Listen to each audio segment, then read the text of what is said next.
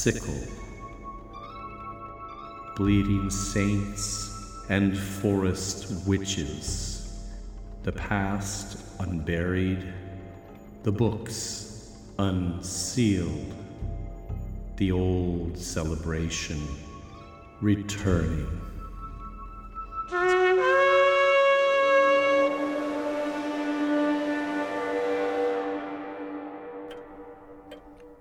And welcome to my study. Please come in and have a seat.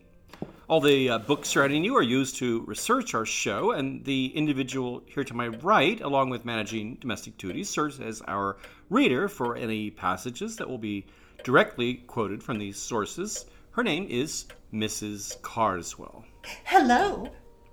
Well, as we uh, mentioned in our last show, Mrs. Carswell, with a bit of support from me, is starting on a new venture the training of bees for a bee circus. Like a flea circus, but with bees. Yes, as those of you who have been listening know, Mrs. Carswell and her family have a long history of beekeeping. Yes.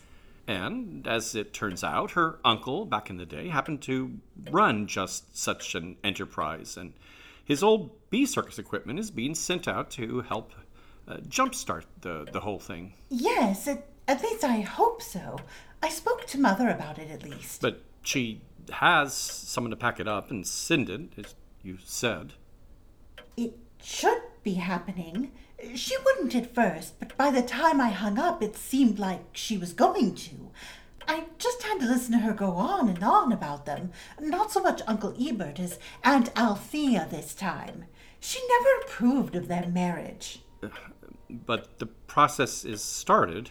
Yes, it's not hard to get to in the attic in the other house. Well, at least she knows where it all is and we'll be getting started soon. Aunt Althea was a big part of the Psychic Bee show.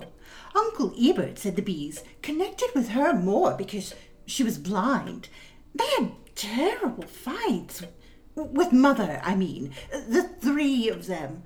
So, well, yes, she'll be sending it all soon, I think. Well, I hope so. You've already made progress. Mrs. Carswell has already begun training one of her more gifted bees. Alex. Training Alex to perform a little trick. I saw it yesterday, and it was actually rather astonishing. Thank you.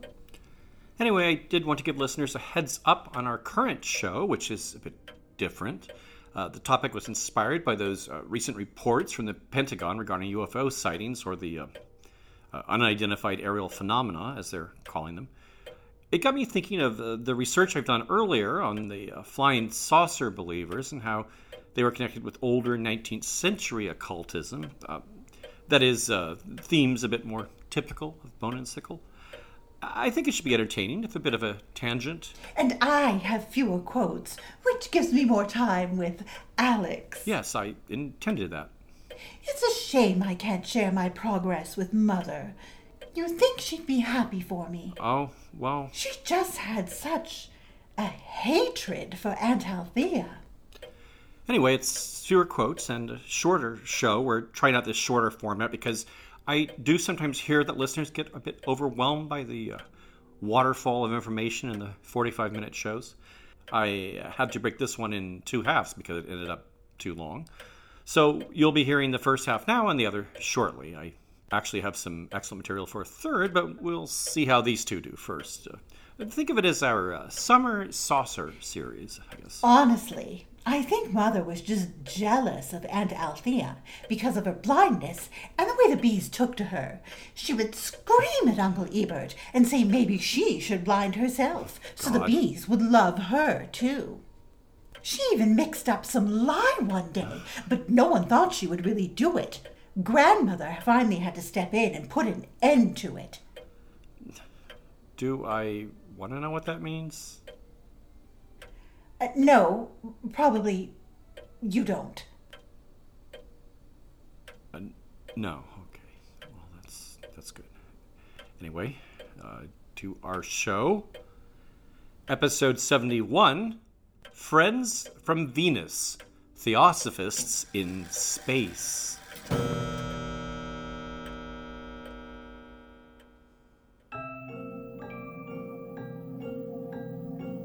I am your host, Al Ridenour, and this show, Bone and Sickle, uh, generally examines the intertwining of horror and folklore, this time a bit more science fiction and occultism, all in a uh, historical context. I started the show as a way to further explore these uh, areas of intersection after writing my book, The Krampus and the Old Dark Christmas. Bone and Sickle only exists thanks to the generosity of our Patreon donors who receive monthly rewards, uh, including short bonus episodes I'll have uh, more on Patreon at the end of our episode.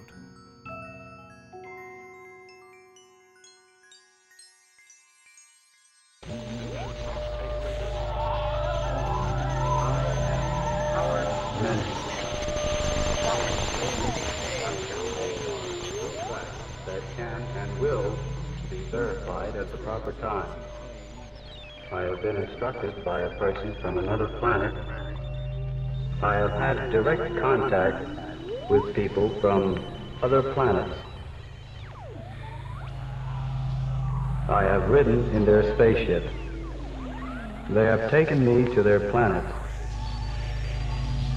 and are by far more advanced spiritually and physically than the people of this planet. At the present time, they are observing us.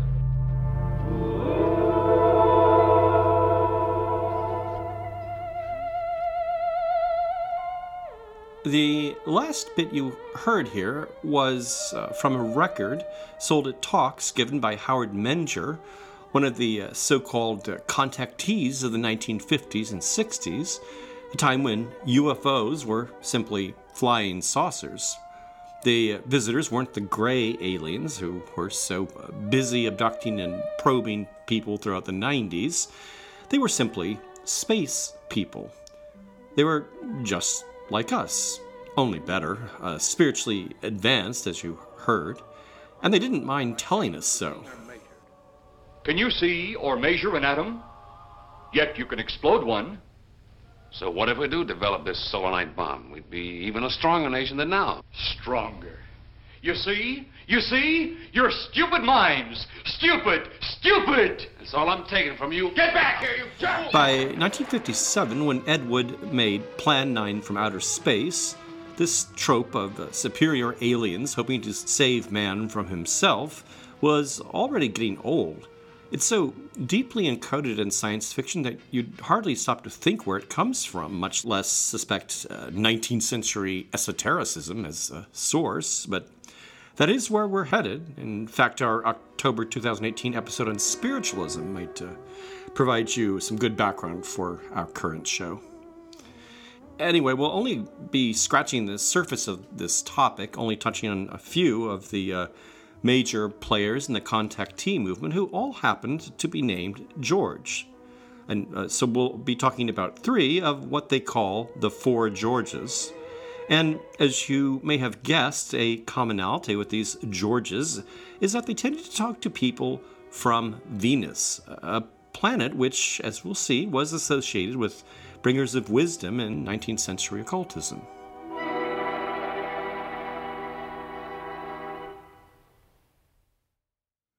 The space people of the contactees tended to deliver, mm, honestly, wearisome sermons that uh, reflected the teachings of theosophy, albeit uh, and adulterated for popular consumption to a, a greater or lesser extent.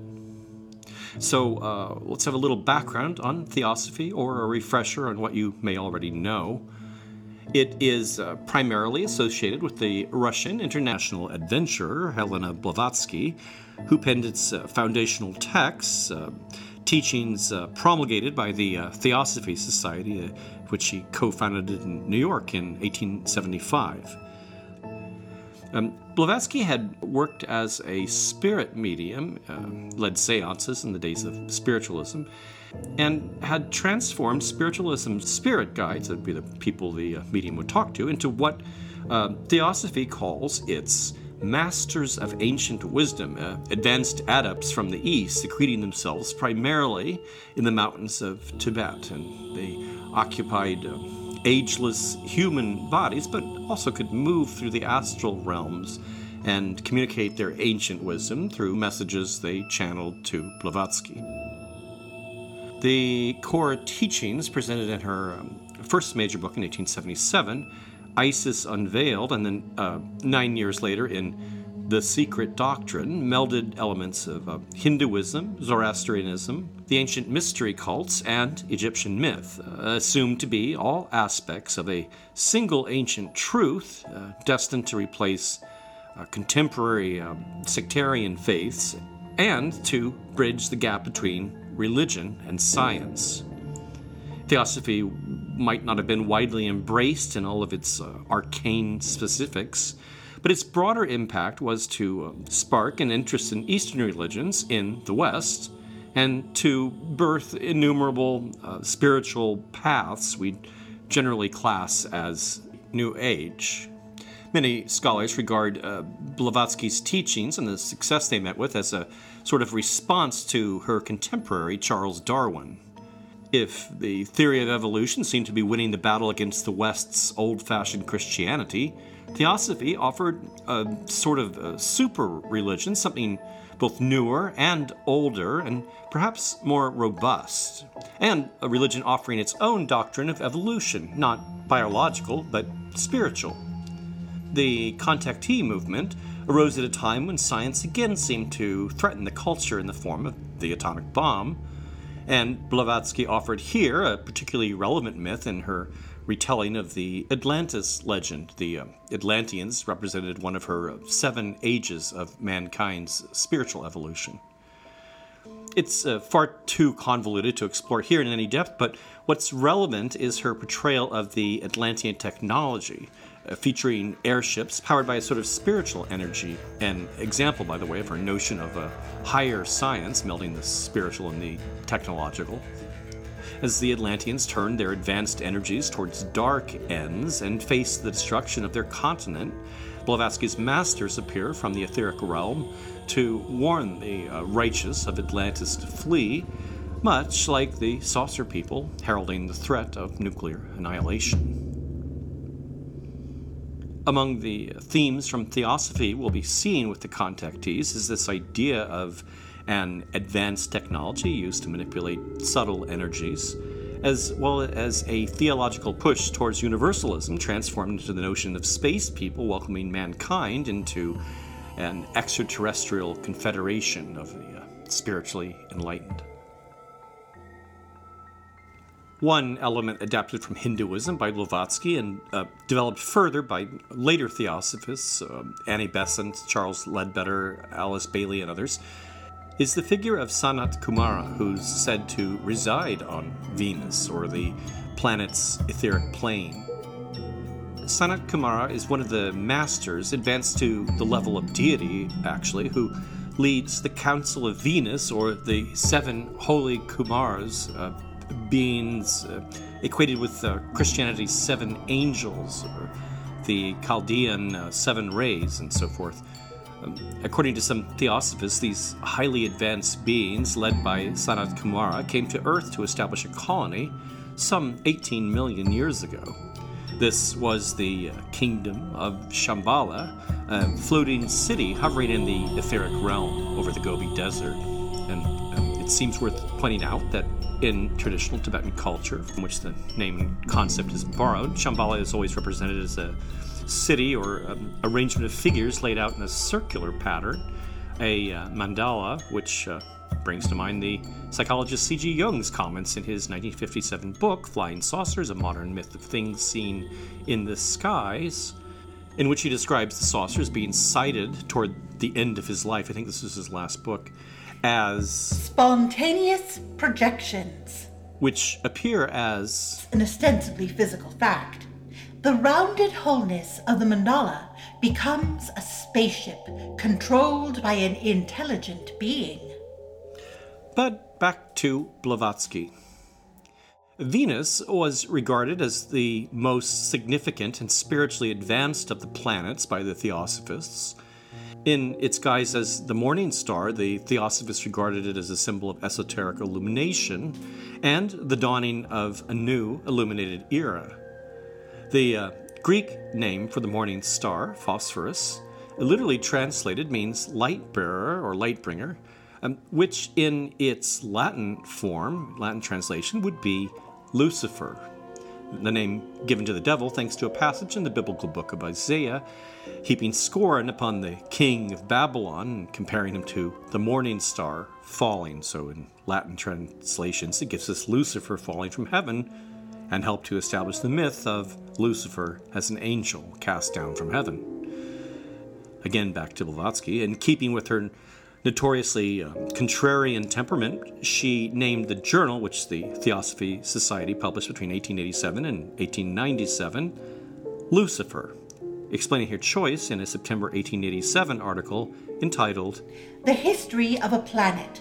Venus, the light bringer, has naught to do with darkness and everything with light.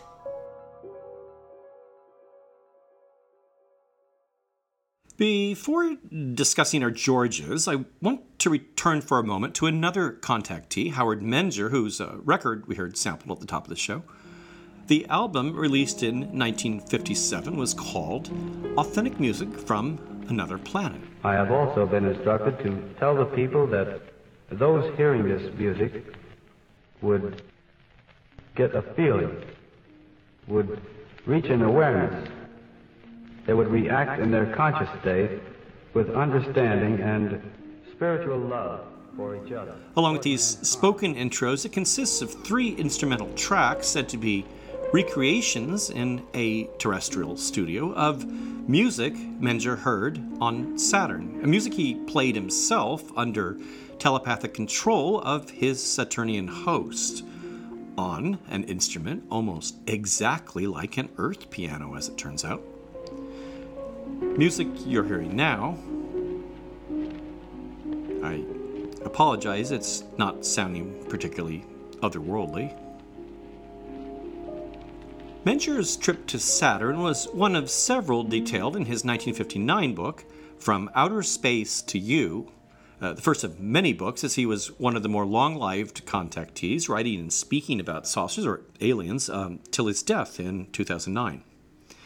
His outer space career, he says, began in 1932 when, at the age of 10, he encounters in the woods the most exquisite woman my young eyes had ever beheld. The warm sunlight caught the highlights of her golden hair as it cascaded around her face and shoulders. The curves of her lovely body were delicately contoured, revealed through the translucent material of clothing, which reminded me of the habit of skiers. The woman, who is from Venus, which shouldn't be surprising, hints that they have met before a very, very, very long time ago, and then years later, as an adult, a strangely similar looking blonde at a saucer lecture catches Menger's eye. Her Earth name is Connie Weber, but Menger is granted a past life flashback revealing that they were lovers eons ago on Venus. From this point on, in his writing and in his saucer talks, he referred to his wife Connie as Marla, the name by which the Venusian identified herself, supposedly. And one of the tracks on the record is dedicated to her under that title. I don't have the original track, but I do have a 2012 recording, which is rather lovely. Marla, Marla, you are my answered prayer, sent from Venus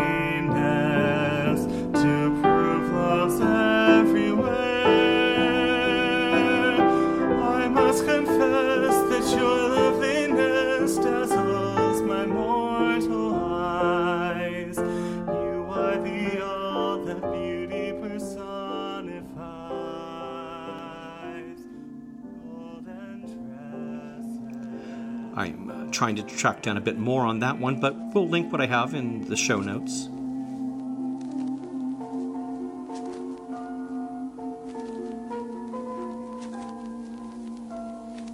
On May 21st, 1959, the BBC aired a peculiar episode of their show Lifeline. It began with the camera focused on a banner embroidered with Sanskrit, and the audience heard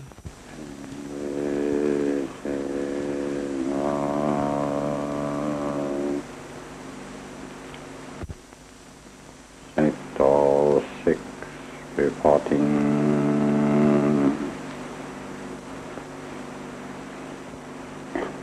From orbital number 2, relationship. Mars,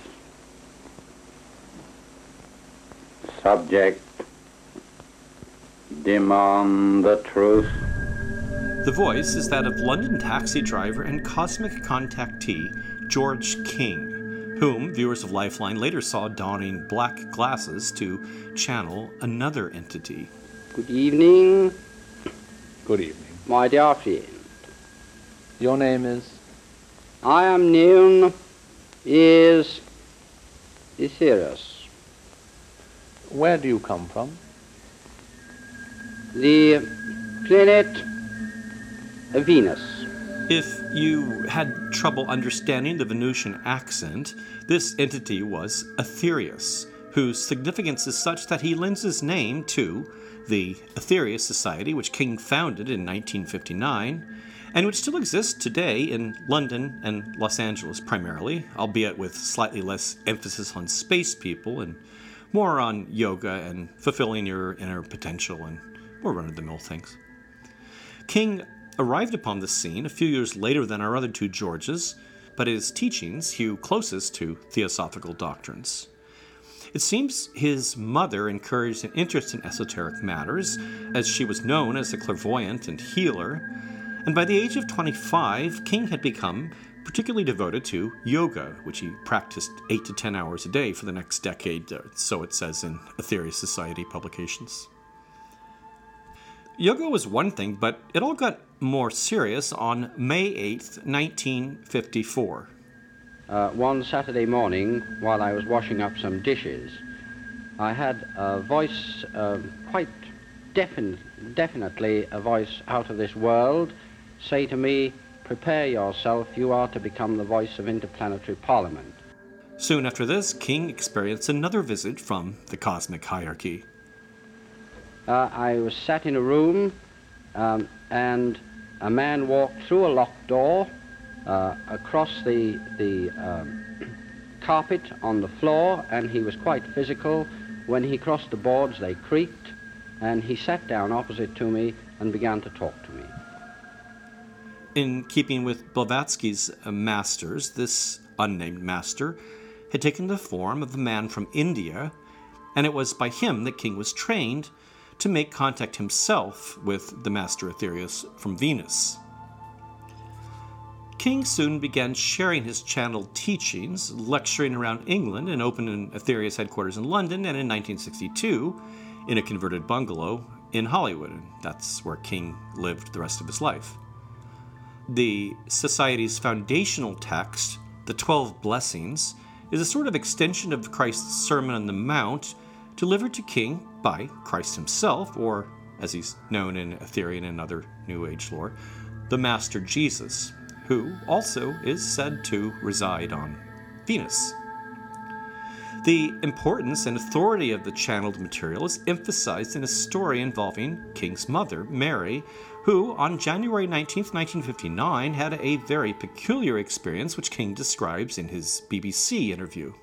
I, I'd like to um, point out that my mother has traveled in one of these vehicles in a physical body, and um, she was um, she went along to to a meeting that was arranged, and um, she had to walk through mud in a field, and um, she got her shoes covered with mud. She walked up some steps and into a flying saucer. This turns out to be merely a scout ship taking Mary to a much larger mothership piloted by Mars Sector 6, as it turns out. And in that ship, she meets Jesus and presents him the book written by her son. He places it in a receptacle prepared to its exact dimensions, And as strange and beautiful music sounds from within the craft, bringing Mary to ecstatic tears, the Master Jesus is said to have declared, Blessed is he who, reading this book, doth understand, but exalted is he even among angels, who, reading this book, doth take it to his heart and follow its precepts. Tell my son that this book is now and forever holy.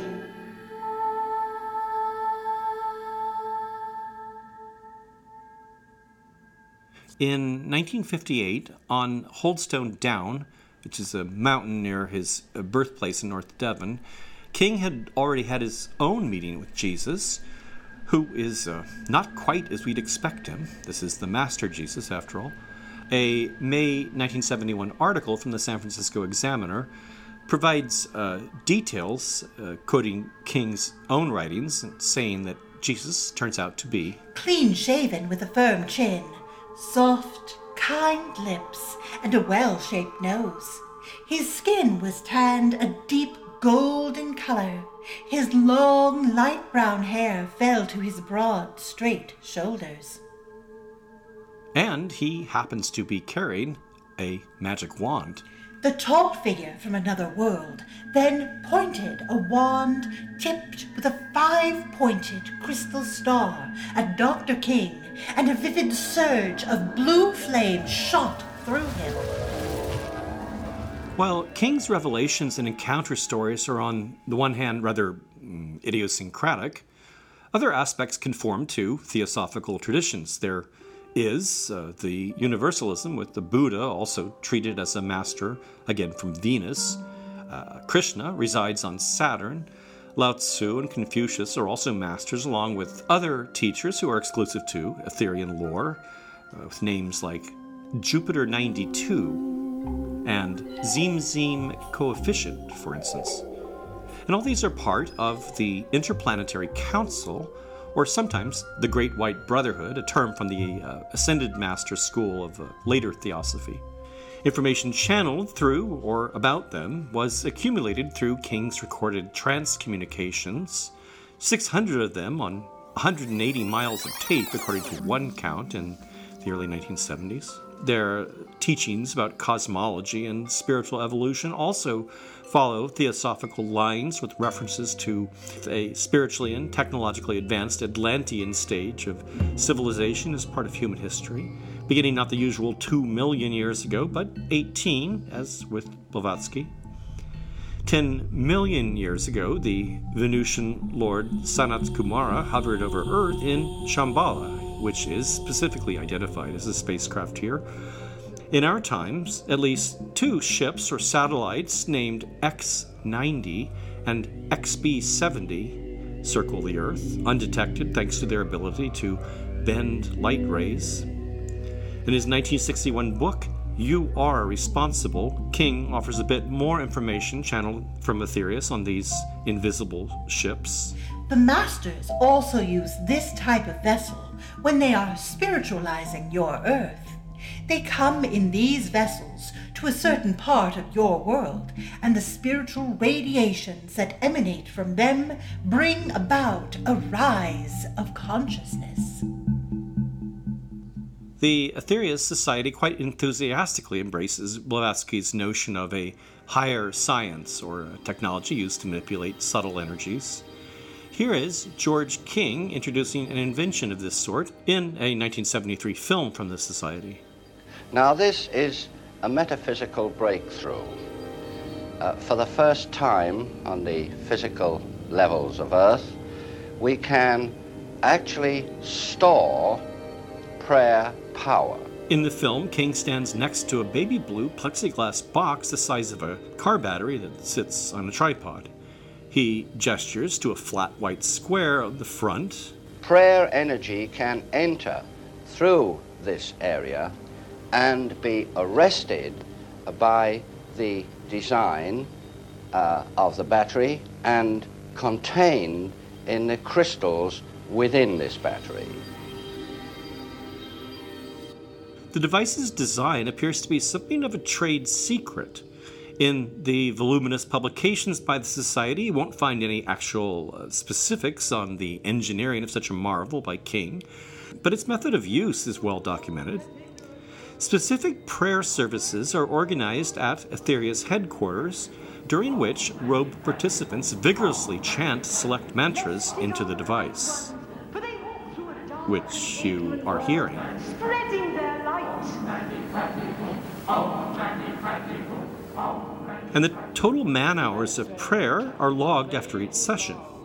Cosmic Masters then alert the Society to impending disasters where prayer energies are needed and batteries should be deployed. Aetherius literature is full of breathless accounts of disasters averted and the recommended number of prayer hours discharged against particular earthquakes, political upheavals, hurricanes, forest fires, oil spills, and nuclear meltdowns. Even before 1973, when King invented these batteries, Aetherians deployed their mantras at certain locations for the purpose of planetary healing. Usually, these sites would be a mountain, as King had designated 19 of these around the world as something like uh, planetary chakras that must be occasionally charged to keep things running smoothly.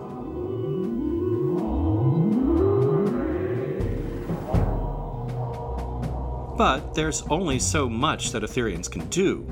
The theosophical myths of Atlantis and Lemuria embraced by the contactees depict mankind as rather bullheaded and repeating his mistakes. A grim note on which I'll be wrapping up this shorter episode, though we will be continuing the story shortly in our next show. King takes the uh, theosophical myth of Atlantis and goes it one better. Rather than a continent being destroyed through human evil, a whole planet by the name of Maldek, he says, was destroyed in a similar manner the debris of which still exists in the form of an actual asteroid belt between Mars and Jupiter. King wasn't the first to suggest a planet once existed between these two heavenly bodies. Already in the late 18th century, astronomers had noted what they believed was a curiously vacant spot between Mars and Jupiter based on presumed regularities within the planetary orbits. The name given it was generally Phaethon, but another contactee, George Hunt Williamson, seems to have introduced the name Maldek around 1953. In the theosophical myth, the destruction of Atlantis is but a single stage of human evolution. It's preceded by the destruction of the continent and people of Lemuria in the Pacific. The Atlanteans arise from survivors of Lemuria, make certain gains, but are destroyed through similar weaknesses. But George King extends that story further back to the planet Maldek. Like Atlantis, their civilization is advanced beyond ours, as he explains in his 1963 book, The Nine Freedoms. The planet was so highly mechanized that the robots took care of all the menial tasks. The inhabitants had discovered a rudimentary form of space travel and could control the weather so that drought and famine became long forgotten. But the fable ends as you'd expect, with the discovery of the atomic bomb and Maldek blasted into rubble.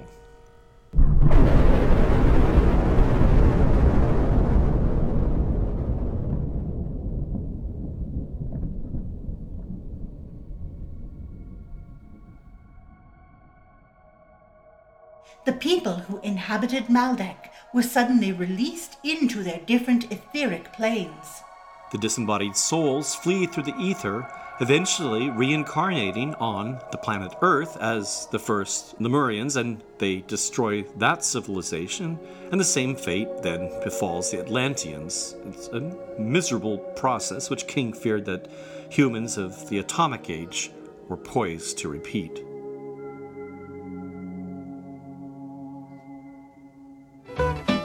You better pray to the Lord when you see those flying saucers. It may be the coming of the judgment day. It's a sign there's no doubt of the trouble There's a whole fleet of them. Look on the ASA. My gosh. The long awaited Pentagon report on UFOs has finally been released, and it echoes reporting This from morning, 60 a Minutes. report that the Pentagon government has cannot unidentified those flying objects remain just that on video by the unidentified and mysterious. Here's David Martin. Who've talked about UFO incursions at missile sites, at nuclear weapons What if these unknown areas? aircraft showed an interest in our nuclear weapon? The recent release of UFO reports from the Pentagon emphasizing the tendency of these unexplained aerial phenomena to be sighted around naval ships and military installations. Well, it doesn't take much imagination to connect this to the contactee space people and their warnings of self annihilation through our war technologies. A grim note on which we'll end the notion that you can take the man out of Lemuria, but you can't take the Lemurian out of man.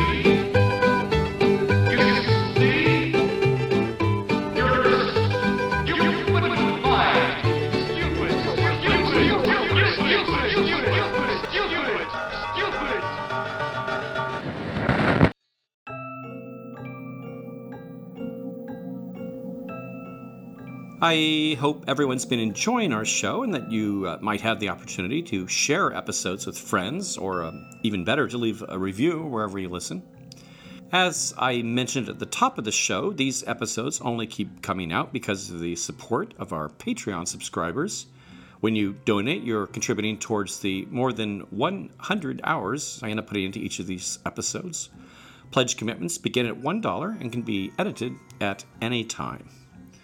Uh, something I haven't been mentioning is the uh, Patreon blog I run, where I post extra bits from my research from each episode, uh, extra related tidbits I couldn't fit in, interesting news or video related to the uh, recent topics. I uh, posted a downloadable uh, Braucherei book recently, for instance, and there must be hundreds of those posts to browse through at this point. Those subscribing at the $4 level or higher now receive a short extra episode in the uh, marvelous and rare format. That is a collection of strange historical anecdotes pulled from old books, all dramatized with sound effects and music, of course. Also, when you sign up, you get immediate access to the growing and substantial back archives of rewards. Not only the posts, but the uh, monthly show soundscapes, the scripts, the uh, extra episodes, and whatever level you sign up for, you get the entire back catalog. There are also physical rewards mailed out for higher levels my Krampus book, the uh, Bone and Sickle candle, and mystery kits. And we may be bringing back the Patreon t shirts in the next uh, months also. I'd like to welcome those generous souls who pledged their support recently. Thank yous to uh, Corianne Wilson and to James Swartout, who says. As a mortician, Bone and Sickle has kept me company on more than a couple occasions in the prep room. Thanks for being informative and entertaining. And uh, we have a, uh Flemish listener in Belgium, uh, Jens van Bureau, who says he is. An old fashioned folklorist and amateur historian who loves listening with my headphones and my pipe, sitting on the sofa next to my gothic wife and our snoring chihuahua. Oh, well, that sounds pleasant. And I'd love to hear this sort of thing from more of you out there. Also, uh, thank you very much to Tylom2000 for leaving the uh, great show review. Bone and Sickle is written and produced by me, Al Ridenour. Mrs. Carswell is played by Sarah Chavez, whose projects and writing related to death and culture you can track at sarah-chavez.com. Thanks so much for listening.